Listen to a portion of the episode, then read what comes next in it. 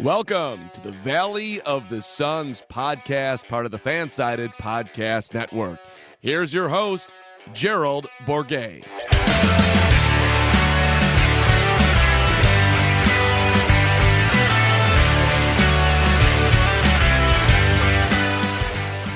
Welcome, Valley boys and girls, to another episode of the Valley of the Suns podcast, part of the Fansided Podcast Network. I'm your host, Gerald Bourguet, and normally this is just a Suns specific pod, but we're taking a little detour today. We're going to focus just on the entertainment, and we have a very special guest. She is a diehard Blazers fan, one of my favorite follows on NBA Twitter, and honestly, one of the funniest and most creative people that I've met on social media. Neela, how are you doing today? Oh my gosh, I was not expecting that intro. Hi. Hi, Valley boys and girls, and everyone in between. Hi, Gerald. Thanks for having me on here. I'm doing great. Absolutely. I uh, appreciate you taking the time to talk to me about this Disney movie, this new one that I feel like is not getting as much press as it should be because, and I felt that way before I watched it and after watching it, I definitely feel that way now. Um, yeah, like I said, normally we're doing Sun stuff, but you know, there's not a lot new to talk about. Kellen and I kind of wrapped up the midseason point for the Suns on Friday. And uh, I felt like I wanted to talk for a whole episode about Raya and the Last Dragon. Um, but first, Neela, you are a diehard Blazers fan. Um, and I think you're going on Twitch later to talk about uh, All Star events later, right? Yeah. So uh, I asked my followers in our Discord if we cared to watch the ASG events together. And mm. while the game isn't ever interesting to me, it's pretty mm. boring for I mean, I think we can all agree it's pretty boring. yeah. Um, but the other events are really fun, like the three point contest and the slam dunk contest, all of those things. So uh, mm-hmm. we have two Blazers in the events. There's Anfernee Simons, Young mm-hmm. Ant in the uh, slam dunk contest, and then Rocco in the skills challenge. So really excited to. Oh, that's right check it out. But you heard about the news this morning, right? I did. Joel Embiid, Ben Simmons are out of the All Spreader game or All Star game. Uh, hopefully, hey. hopefully that's not what it turns into. Um, but your boy Dame's yes. been going off. I think he's, he might win MVP tonight in the actual All Star game. Hey, that that's ex- listen. That's what I propose. Uh, Adam Silver. I feel like you should have done this to begin with. Just just cancel the game um, and crown Damian Lillard uh, All Star MVP, and then we'll call it even. You know what I mean? I think that's but, fair for everybody. it's fair for everyone except for all the sponsors who are probably crying right now. Yeah, that's rough. But um, yeah, I mean, hopefully it's a fun event. I feel I feel like the Elam ending last year was a little bit more fun, but we'll see how it goes. Hopefully, you have plenty to talk about on your stream um, later this evening. But let's talk about the movie, the reason why we're here. Raya and the Last Dragon. Um, it just released on Disney Plus on Friday for like 30 bucks, and you can also see it in theaters, though I would not recommend that during this time that we live in. Um, so, for those of you, we're going to get into some spoilers for this, but for those of you who haven't seen it, it's set in this fictional land called Kumandra that's divided into five parts and humans used to live alongside dragons and they kind of fuse their essence into this dragon gem to banish this evil plague that turns people to stone um, and raya's dad tries to reunite all of these these different uh, territories basically and raya who is a young girl gets betrayed by Namaari, who is uh, kind of like her best friend but also her foil in this movie and long story short raya the Druun are unleashed because the gem is shattered and they have to uh, Raya is trying to reunite the five pieces that get scattered into these different territories. And she enlists the help of Sisu, who is a dragon. And uh, she is kind of clumsy and awkward, but she is extremely lovable. And along the way, she makes a bunch of friends, and it's all about learning to trust after you've been burned again. Um, Neela, what was your impression of this movie and just what did you think of it in general as far as what stuck out to you the most well i'm glad that we're doing this podcast and uh, actually talking about it because I've been wanting to talk to somebody about this for the longest. And if anyone follows me on social media, you will know that I have been single handedly trying to promote this film yes. from its inception, which is insane. But um, so, in general, initial thoughts. Mm-hmm. I, as a Southeast mutt, mm-hmm. um, mm-hmm. For those who don't know, I'm half Vietnamese, a quarter Filipino, like 12% Chinese, whatever. Mm-hmm. Um, I felt seen for the first time as as and okay, hold on. Let me take that back. The child in me felt seen for the first time in white Hollywood because growing up, uh, you know, uh, this isn't unique. I think a lot of us grew up with Disney animation films. Mm-hmm. And one of the most important things as a kid and as an impression impressionable kid in um, the United States is when you look at media, you want to like see who you can look up to, mm-hmm. and um, Mulan was the closest thing to that in terms of Disney animation for me. Um, right. And I grew up loving Disney. Like we'll talk about my top five Disney films later, but um, we a lot of like Asian little girls and boys, I guess, um, didn't really have that like role model or whatever. Um, mm. Like, you know, mermaids had a role model before these Asian kids. Half fish people got got them got a role model first. That's uh that's backwards as fuck, but but hey, that's that's the reality. And so that that's that was the biggest thing for me was wow, like I finally have somebody that that the little girl in me would have loved to look up to and and dress mm-hmm. like and you know uh admire and so yeah. that was the biggest thing and um we can get into like more of the culture and my critiques in a bit but that was the major thing yeah no that's awesome i'm glad that i'm glad to hear that because one of my biggest concerns and, and we'll talk about this later but one of my biggest concerns was kind of um you know the idea of lumping all of southeast asia into one kind of monolithic representation but um we'll, we'll talk about this later but i didn't feel that that was kind of the way it was portrayed which was nice. Um so i'm glad that you felt seen and, and had a, a disney princess that kind of spoke to your your inner child. That's nice. Disney um, princess warrior. Emphasis on yes. the warrior part and she is a badass actually. I'm i'm struggling to maybe i kind of want to see her and mulan fight it out one time but i don't i can't think of a more badass disney princess warrior than raya like wait I'm, can you imagine if this was like the mcu and oh uh, instead God. it's the it's the dcu the disney cinematic universe and all of the warrior princesses came together and uh, fought evil, fought the evil Druun or fought the evil Mongolians or whatever the case may be. That would be the crossover event that we're waiting for. Marvel's great, but I want that crossover event next. Um, that would be amazing. Yeah, but I um so a couple of thoughts about this movie when I was watching it, just surface level stuff. Um, I thought it was very funny. I thought Awkwafina's um, Sisu was was pretty funny. Um, love the con baby and the little um, what were they called? Little monkeys that were with with the con baby. Um, it was really beautifully animated too. Um, obviously, with every new Disney movie that they come out with, it's going to be well animated. But like the way that the dragons were like running on raindrops and um, like the Talon night market, um, like those were all very beautifully rendered. And I thought it, uh, I thought they definitely did their homework as far as trying to do the beauty of of these different regions justice in this movie.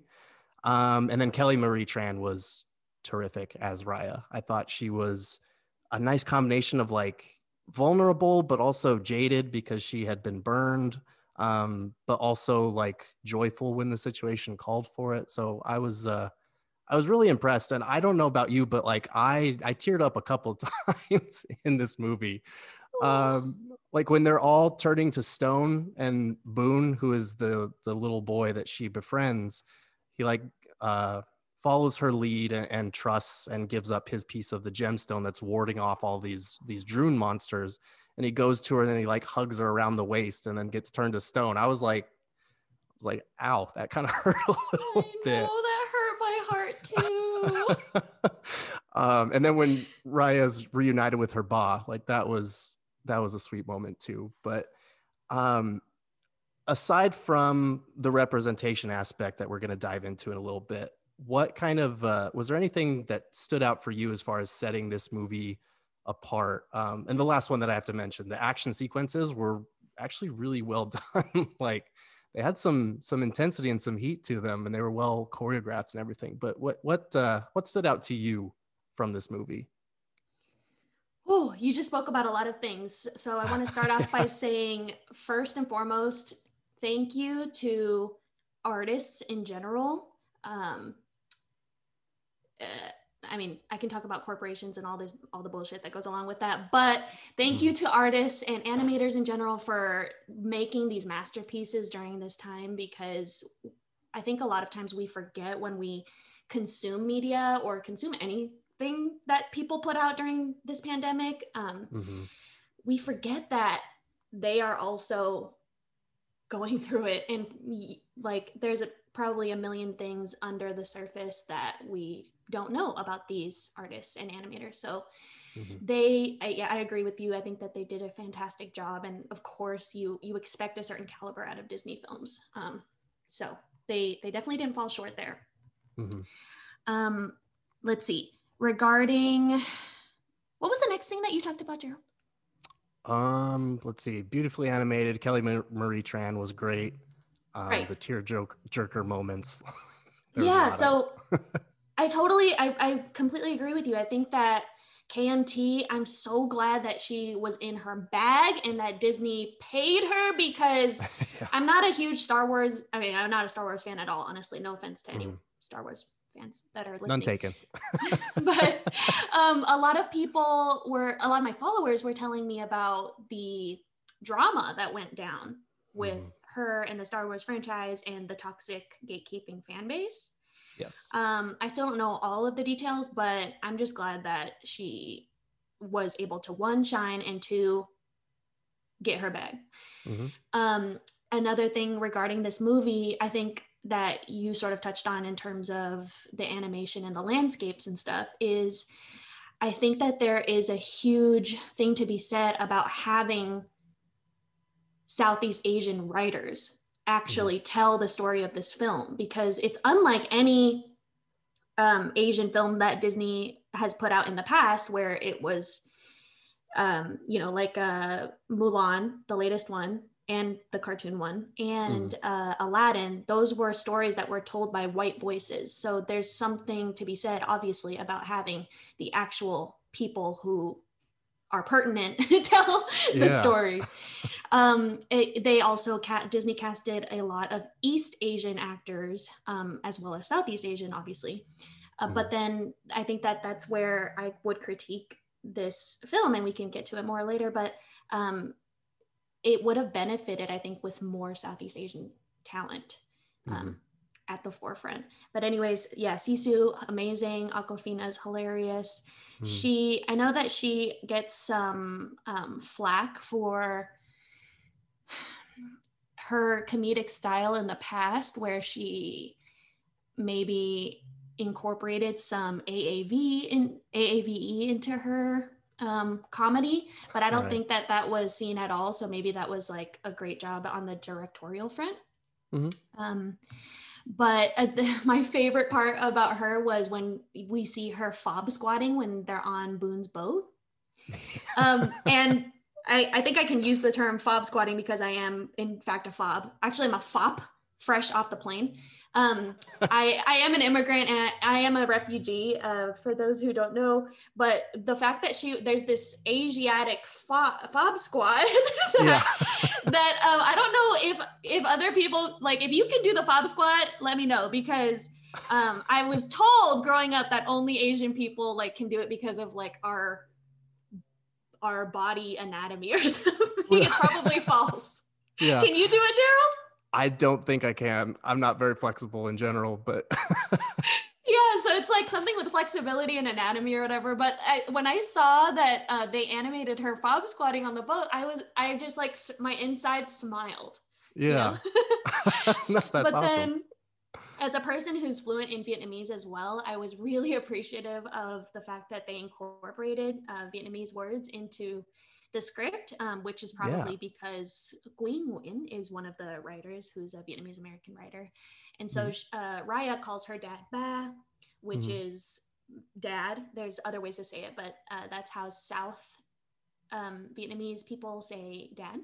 okay. And then um, Namaari, is that her name? Yeah, Namaari. Namaari calls uh, Raya Depla, which means Mhm. strangely beautiful. Um, Yes. So, so these little things, and then even I was telling my friend, even the uh, the words that the parents said to their kid, um, like morning mist and dewdrop, Mhm. are things that uh, Vietnamese people actually like endearing terms that Vietnamese people actually say, but in Vietnamese, obviously. Yeah. Um, and I'm sure other uh, Southeast Asian cultures have similar um, sayings. So I, I thought that all of those little, little like Easter eggs, basically, like you would only Yeah. know these things if you are of that culture. Mhm. Um, I thought that that was great. Now, it- with regards to the make believe land that this is set in, Kumandra, Mhm. maybe this can like segue into the critiques that we have for this Sure. film Yeah, no. because on the one hand kumandra if you uh watch the film you'll know that it's shaped like a dragon which um, vietnamese people know that vietnam is seen as shaped like a dragon that as Mhm. shape that it has so Okay. again that was probably uh, the influence of Nguyen Nguyen. Um, Mm-hmm.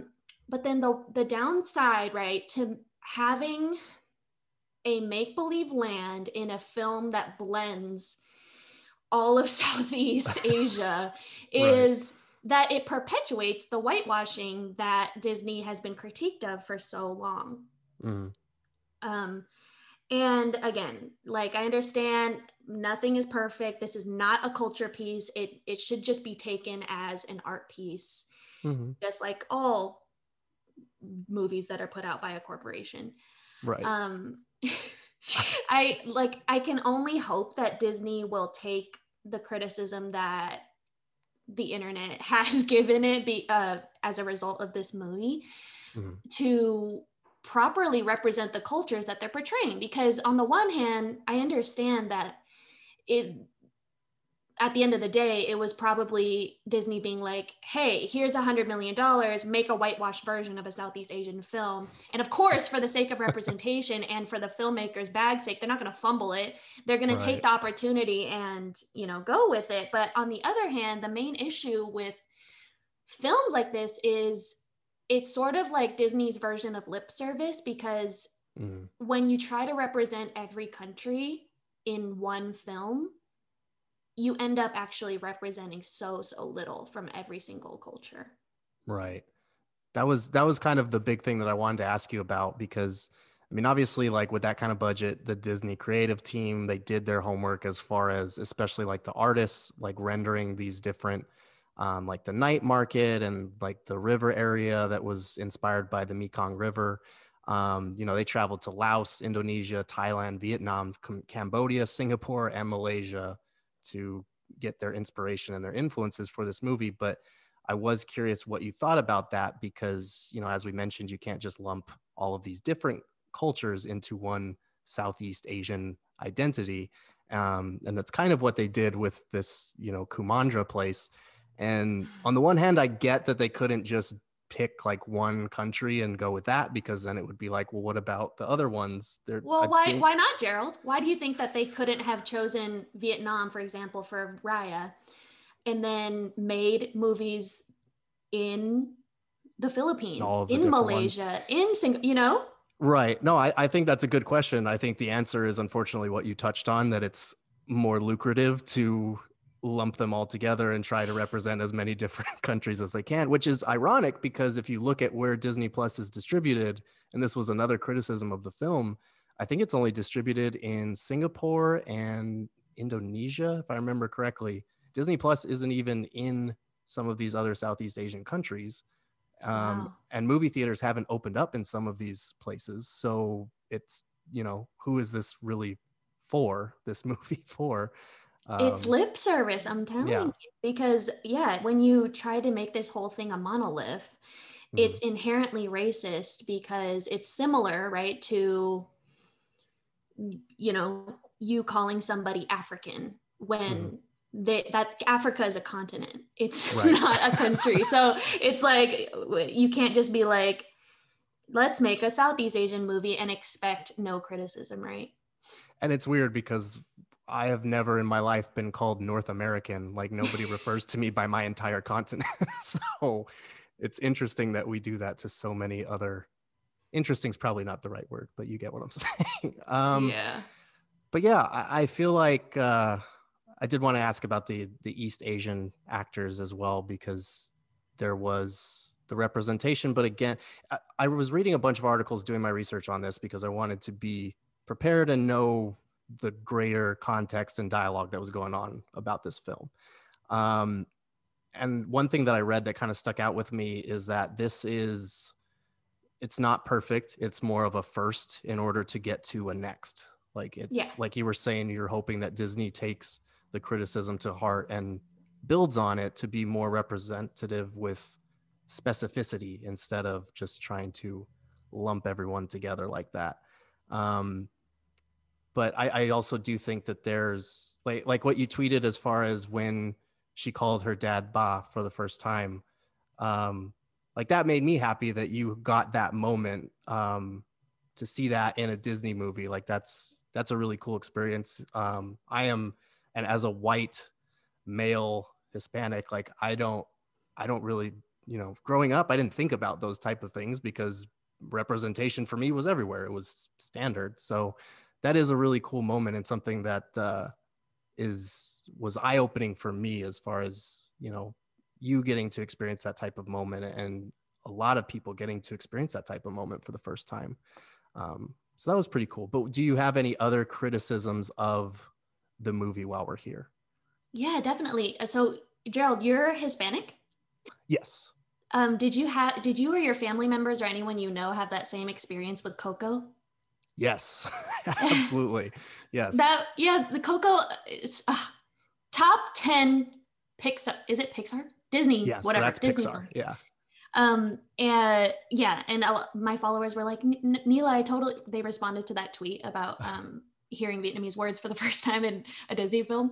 And they Mhm. were like, Yeah, I experienced that with Coco. I'm sure that like you you you felt seen and heard and you know Mhm. Whatever for the first time. So I was like, yeah, it was really. Yeah. But okay, Yeah. so right, so back to the criticism. I like I said, I was I am an immigrant. I was born in Manila, Philippines. I'm a quarter Filipino. Mhm. Um, the one major criticism that I saw from the internet uh, Mhm. before this movie even came out was that Raya incorporates visually the look and feel of Filipino culture, including the combat scenes, using Mhm. arnis, which is the Filipino national sport, Mhm. um, using yeah combat styles from all all sorts of cultures, but you see the the weapons are are arnis sticks. Mhm. Yeah. And so I was like, okay, so I'm expecting this to be to have Filipino actors, to have um, Tagalog or Ilocano in the film, which Mhm. there is the song uh, Gabay by KZ. I'm gonna, I am so sorry to any Filipino listeners. I am b- about to butcher her last name, but I think she's known um, as just KZ, anyways, in, uh, in with her artistry name. But the song Gabay is the first Filipino song released by Disney, which is cool. That's thumbs up. But then the fact that there was no Tagalog, at least in the movie, because I was talking to my friend, I was like, wait, the part where Raya was chanting um, to like the part right before Sisu, we are introduced to Sisu.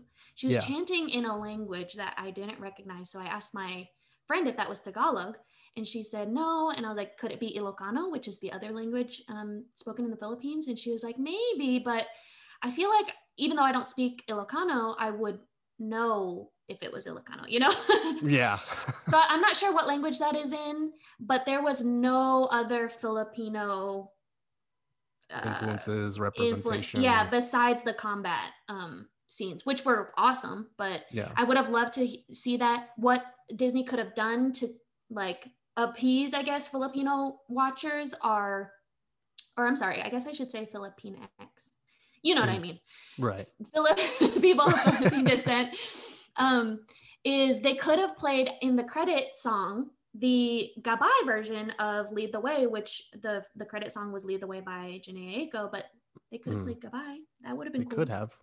Right. Because there was that was um not to that's not my main criticism, but that brings up another one. Um, and this is much more surface level. It was interesting that I watched that movie all the way through and didn't realize that there were no songs until the very end. And Yeah, like do you- is that a criticism for you? a little bit. I feel like when I get to my top five, like every single one of them has like a couple of classic Disney bangers. This had no bangers. And I feel Yes. like, like I feel like it needed a ba- and it could have because the soundtrack has Gabay and it has songs on it, but there were just like no songs in the movie. So really surface level stuff. But Right. No, no, that's that's definitely as a kid who grew up in musical theater, that's definitely Mm. one of my criticisms of this film as well. I understand that, you know, musicals aren't for everybody and this probably caters maybe to a wider audience because it's not a musical. mhm. Um but on the other hand, for people who are music freaks and who sing Disney ballads at the top of their lungs, hi, me, um, on the daily as a grown adult, almost 30 years old, is yeah, I, I wish that this song had of like, come on. And like, yeah, we we'll, we'll go into it with my top five as well, but yeah, every single movie has um has bangers. yeah, and this one just doesn't. But that is a good uh, point that I forgot to mention about the uh, Filipinx and the lack of representation there because there was not literally a single person on the cast. So Yeah. kind of disappointing. Go ahead. Right. I was sorry. Sorry to interrupt you. No, Um, no, you're good. back to the point about the East Asian casting is there are a lot of Chinese actors in the film, and that's Mm. fine. But again, China is also a colonizer. Correct. Right. We're trying that's to be equitable here. oh yeah, that's that is an interesting point because I just I don't know. I was watching it and I before I watched it, I had read that article and I was like, I'm glad that I read that because I didn't even think of that. And that's something again as a white male that I should be aware of, but unfortunately needs to be brought to my attention so that I can learn better. Um, hey, don't be so hard on yourself. You're not alone. There are probably listeners right now who are like, whoa, I never thought about these things. so I think Well. it's important to learn and, you know, educate others. And that is why I'm so happy that I asked you to be on the show for today. Um, we'll take a quick break. We'll talk a little bit about the themes and then we'll get into uh, where this stacks up against our favorite Disney movies of all time after this. All right, welcome back. So, the last couple things that we're going to talk about are the themes. And I feel like they kind of stood out to me because they were a little more mature. I feel like Disney's kind of been heading down this road for a while now with, um, you know, like with Frozen, with um, Moana, as far as like female empowerment, yes, but also very real life lessons. Uh, and in this case, it was the big one was dealing with grief and learning to trust people. Um, you know, in Disney movies in the past, we've seen something horrific happen, like in the first five minutes of a Disney movie, but it's very rare that the movie like dwells on the after effects of that grief. Like, you know, sure, show me Bambi's dad getting shot. I want to know how that affects his relationship with Thumper for the rest of his life. Like, I want to, I want to see how the trauma plays out for this character. Um, so with Raya, she makes friends with Namaari, and it's the you know they're young kids. It's adorable, um, and she gets betrayed by her new best friend, and the gem shatters, and the result of that, of you know, in her mind, of her father trusting these other territories, is that he gets turned into stone. So she loses her father. And, you know, we've all been there, whether it's a toxic ex or Postmates forgetting to leave the order at the door instead of ring the doorbell. We've all been burned before. so Oh my God. we've all we've all dealt with grief. We've all been hurt before. Um, but I really like the way that it kind of shaped her character And on the surface, yes, it sounds very simplistic, like, you know, trust people, trusting people empowers you. But it is, especially in this time, it's very easy to go it alone and want to be, you know, this lone wolf, which she calls herself in like the opening 30 seconds of the movie.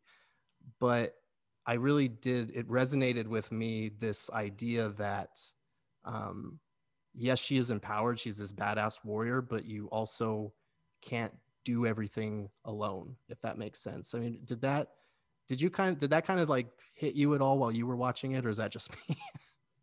for sure. That's definitely one of the themes that I wrote down when I was watching the movie is the theme of one not only trusting people that you've never met before and you don't know especially people who come from a different background whether that be fang talon whatever mm-hmm.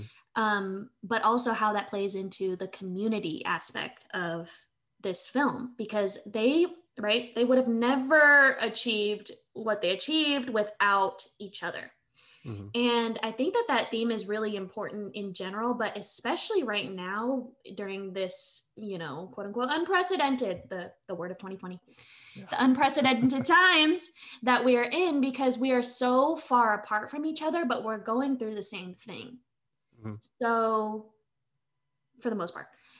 So, in this movie, when she picks up all of these random strangers from everywhere, by the end of it, you understand that we need each other. Mm-hmm. We need each other to survive. We need each other to be successful. And personally, in my life, I find that to be so true. Like, literally, every single best friend that I have, besides like one, I met on the internet. Yeah. uh, the Twitch community that I was thrust upon um, ended up being something that I never knew I needed. But the community aspect is what makes it just everything to me.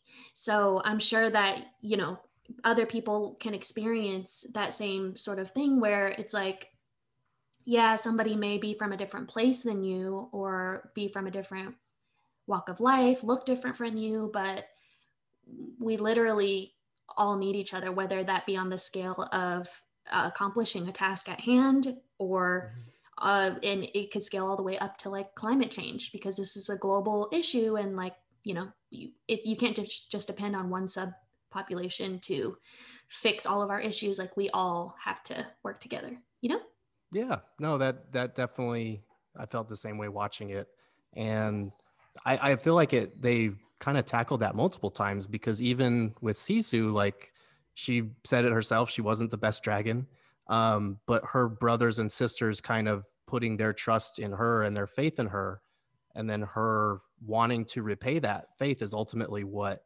empowered them and saved everybody pretty much. So yeah, um, I thought that was a nice message, and it was, it, you know, it was a it was a little on the nose, but it was I thought it was really well done, and especially like at the very end with the climax and everything like that was very powerful the way that they went about making that happen um Sisu's story really is aligned with Raya's because mm-hmm. they were both whatever young when they experienced this major impactful event that shapes who they are mm-hmm. but it empowers them and it and it tells little kids that they don't have to be spectacular in all aspects of their life or whatever. They just have to be entrusted and empowered to do something. Mm-hmm. And then from that, like they say in the movie, every dragon has their own special magic. So mm-hmm. it's like you don't have to be uh, ex- excellent at all aspects of your life. You don't have to have straight A's in every single subject. You just mm-hmm. have to be empowered.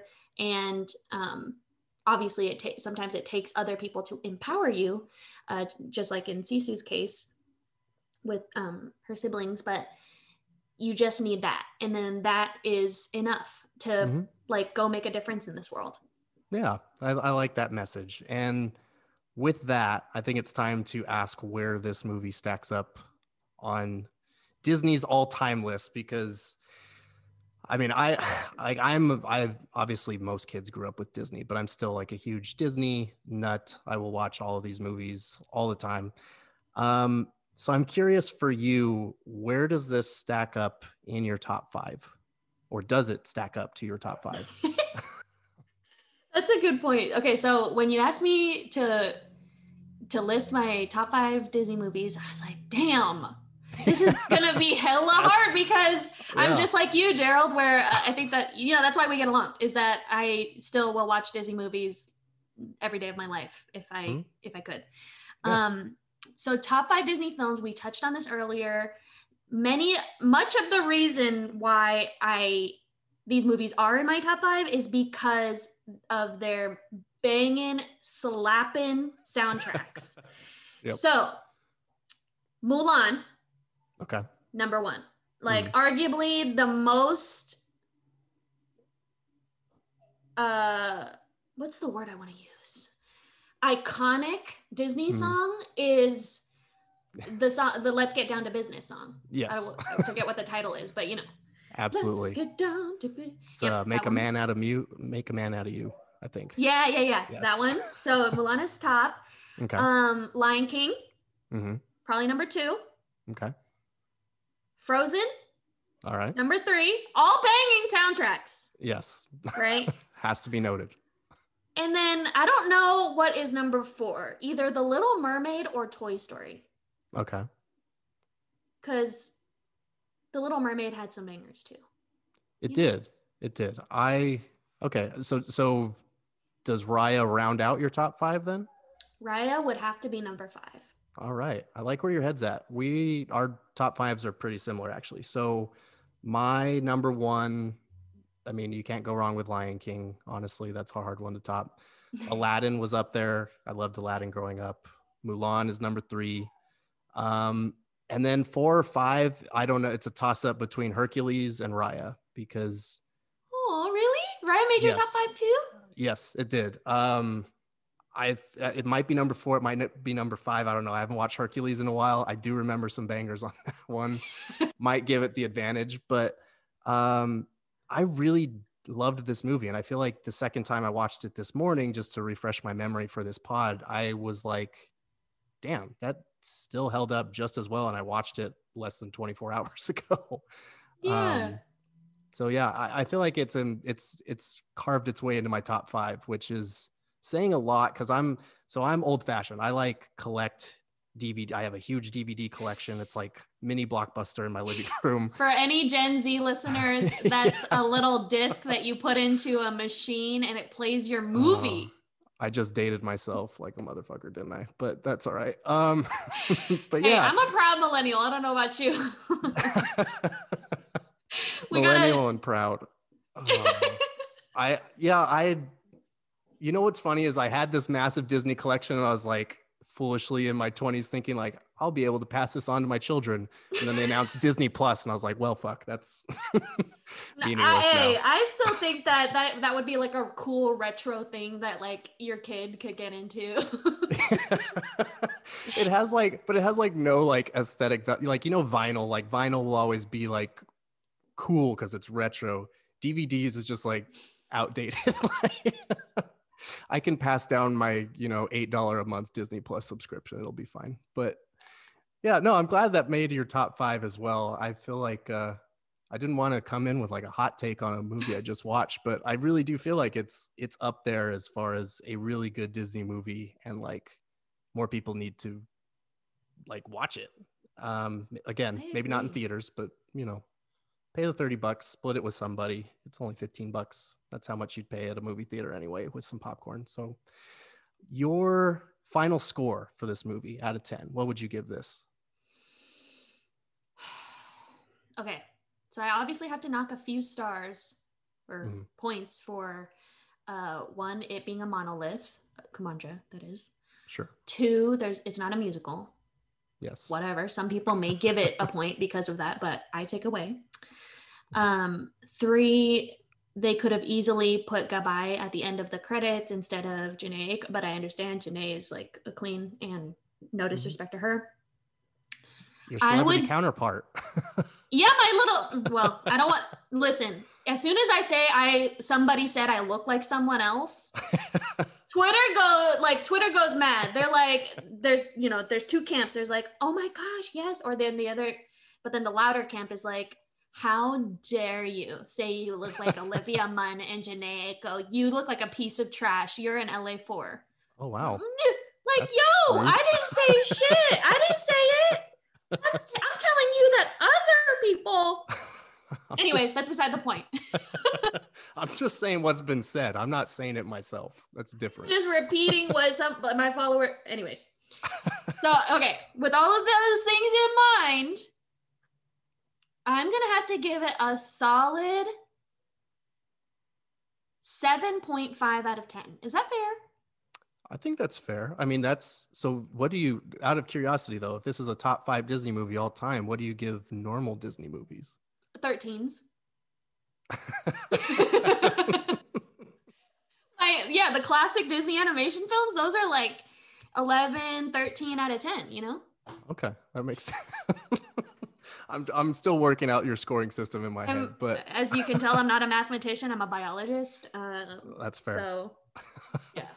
I'm asking you to deal outside your comfort zone. I appreciate it. Um, I'm gonna go with this is only the second time. I mean, we're only what 14 episodes into the podcast, but this is only the second time we've given a score this high. I'm gonna go with a nine out of ten. um, it's wow. it's a high one. Yeah, I, I like I said, I feel like this is a top five Disney movie for me, and I feel like it was very. I mean, obviously Disney was like building the whole like our first Southeast Asian princess warrior, but like it really and maybe it's just because we're in a pandemic but it really does, didn't get the same like press that a normal disney movie would get because um, i told a couple of people i was going to watch this movie and i was excited about it and they're and these are fellow disney you know geeks like me they didn't they didn't even know what it was so i was like what? yeah i was like i've been looking forward to this since the first teaser trailer dropped like and yeah. and they hadn't even heard of it so um yeah i gotta give it a nine out of ten gotta got to boost its uh got to boost the public opinion of it so that more people watch this movie because it, it is very high up there for me. But yeah. well Nila i appreciate you coming on the pod taking your time to talk to me about this movie. Um tell the people where they can follow you on twitter instagram plug whatever you want to plug. Thanks gerald. Uh so valley people hello. Thank you for listening to me for the last 45 minutes. Um, my name is Nila Madison, and you can follow me at Nila Madison. That's N I L A Madison on all social platforms. I'm on TikTok, I'm on Twitch, I'm on literally everything except Snapchat. Don't ask me for my Snapchat. I don't have one. I'm almost 30 years old. I don't think I should have one. Don't make it weird, guys. so, um, yeah, thanks again, Gerald, for talking to me. I'm so glad that I had someone to talk to about this. and um, yes, go watch Raya. It, well, I feel like now it's like too late to be like, go watch Raya because we gave everything away. Hopefully, everybody already watched it and is now listening and isn't spoiled. Yes, absolutely. Um, and make sure you follow Nila on Twitter at the very least. Like I said, one of my favorite Twitter follows, and it's it is really hard being funny and creative on Twitter just in general let alone during this very depressing last year that we've had. So thank you for providing the people with joy and uh, also promoting causes that I feel like more people should be aware of because I feel like I see something either on your Twitter or your Instagram every day that like brings something to my attention that I should care about. So Okay. anyway, absolutely. Um, that's going to do it for this episode of the Valley of Suns podcast. Feel free to write me a review. Let me know a couple movies or TV shows you're watching, and we might talk about them in the future. But that's going to do it for this episode. This is Gerald Bourguet signing off.